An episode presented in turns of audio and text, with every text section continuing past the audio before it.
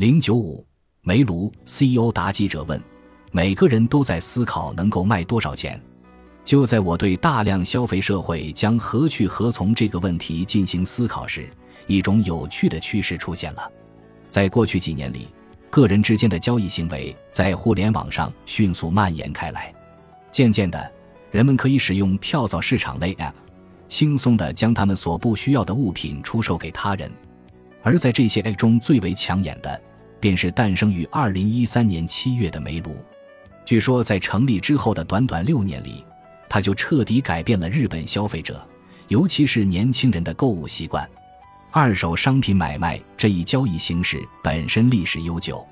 像是由市民团体所经营的跳蚤市场与地方义卖会等线下活动，都已经存在了相当长的一段时间。不过，自从互联网出现后，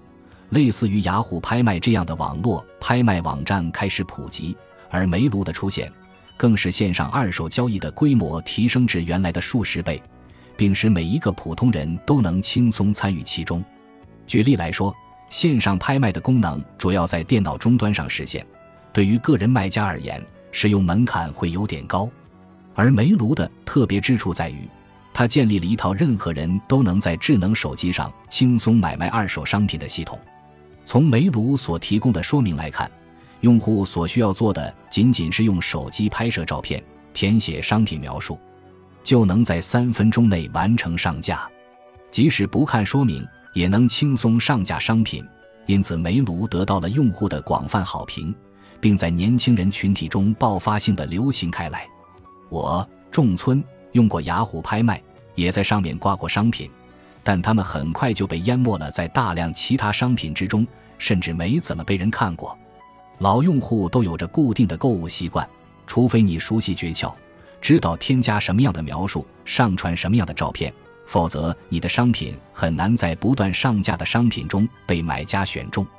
先不提我这种迟来的使用者，其实煤炉早已吸引到了广大普通用户。截至二零一八年六月，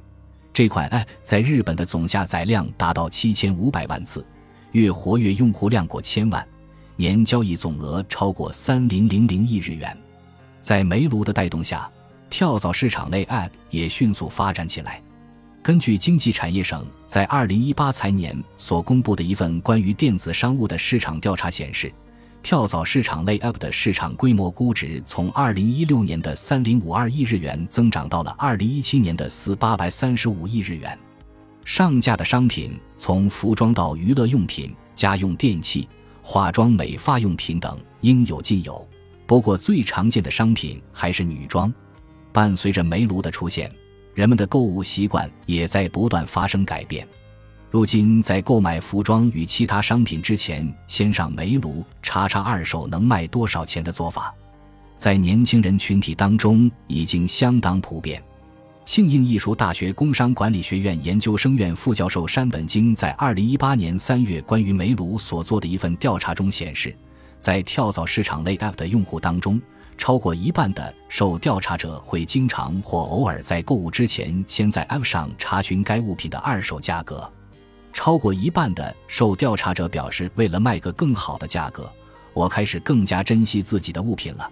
同时，约有一半的用户表示，最近两三年里购买二手商品的次数越来越多了。